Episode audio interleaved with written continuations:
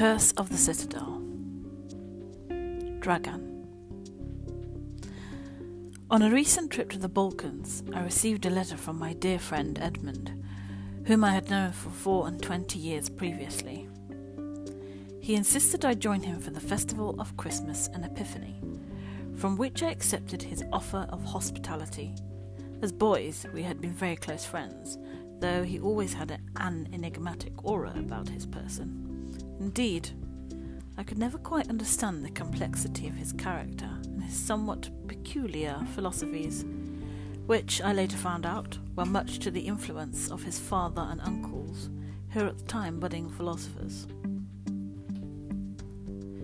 Travelling through the nearby woods of the vast Balkan territory, I looked out of the carriage window to admire the mystery of the wooded area.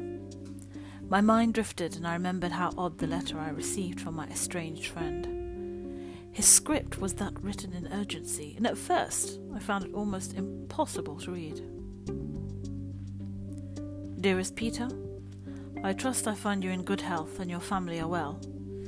Word has reached to me that you are to stay all but a year in the Balkans to expand your engineering expertise, and for this I do hope you will accept my offer of an invitation for the 12 days of Christmas and Epiphany beginning the 22nd of December. I pray you reply as soon as possible, as I have a perplexing matter to discuss with you.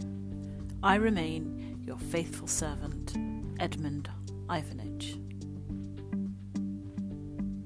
The sudden rasp of my driver's voice interrupted my train of thought. Mr. Petrovitch, we have arrived in the village.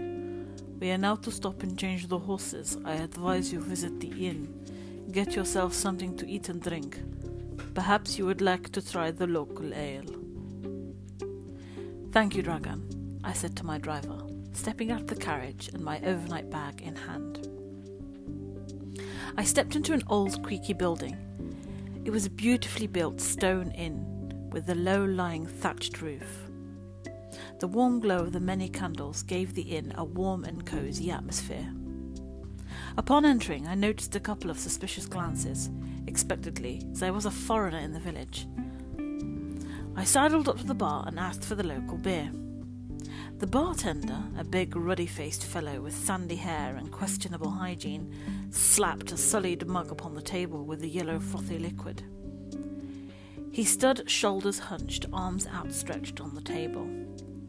Sheepishly, I took my drink and proceeded to sit in the corner furthest away from the bar. My lord, Dragan said, entering the inn, it is better for us to stay here the night than leave in the morrow. Why should we delay the trip to the citadel? I inquired, somewhat annoyed this would delay my journey.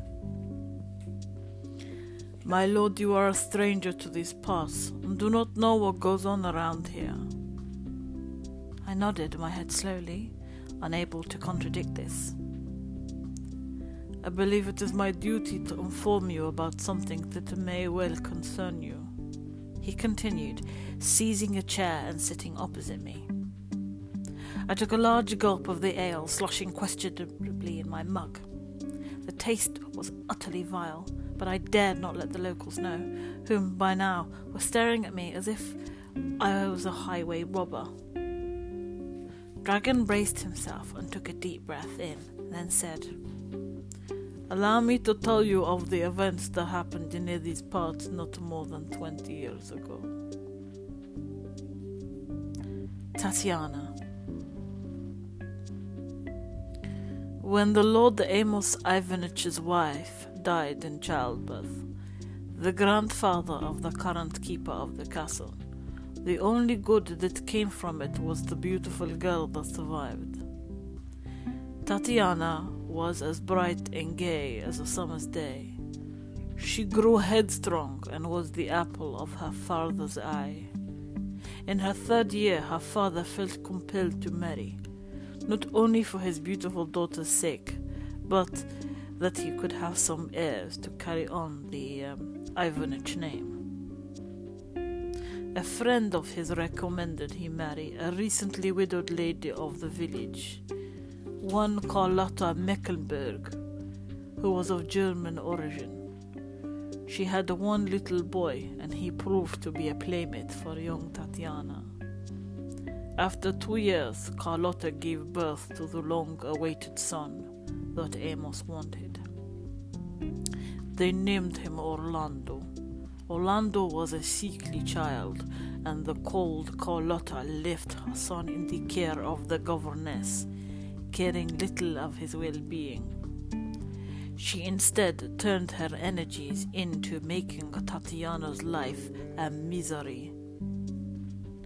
On a daily basis, under the guise of schooling, the little girl would take a beating. Amos was a weak man when dealing with his wife. His poor, desperate daughter would plead with him and tell about his wife, but it was not good. All he did was repeat that it was for her own good and Carlotta wanted the best for Tatiana. Civil unrest broke out in a nearby town, and with Amos being lord of the citadel, he left with a strong armed guard to deal with the disturbance and keep the peace. It was a fatal mistake for the hapless girl. She was beaten continually, day and night. Carlotta's two sons, Nicholas and Orlando, having gained his health, would run down to the village almost daily to escape the ear splitting screams of their half sister. Many of the old folk in the village said that Tatiana's screams could be heard from her bedroom as she begged her stepmother for mercy. Then one day, something strange happened. The two boys did not come no more screams were heard, and the Lord Amos returned victoriously, having defeated the rebels. There was much merrymaking. Everyone was happy for the return of the Lord of the citadel and his gods. Amos was so delighted with it all. Later that day, he was told that his beautiful daughter had collapsed and died during the night. Amos did not question the mysterious circumstances that surrounded the death. In fact, he asked no questions at all. Many assumed that he knew what had happened and did not want to be confirmed. Eventually, Amos died a rich, prosperous, but unhappy man. After the demise of Amos, Many said the screams could be heard, and many said they saw the apparition of the dead girl running through the great hallways to her father's study and outside the citadel, pleading for help and mercy. Many years later, Carlotta was said to have died of madness after having seen the girl many times in the castle.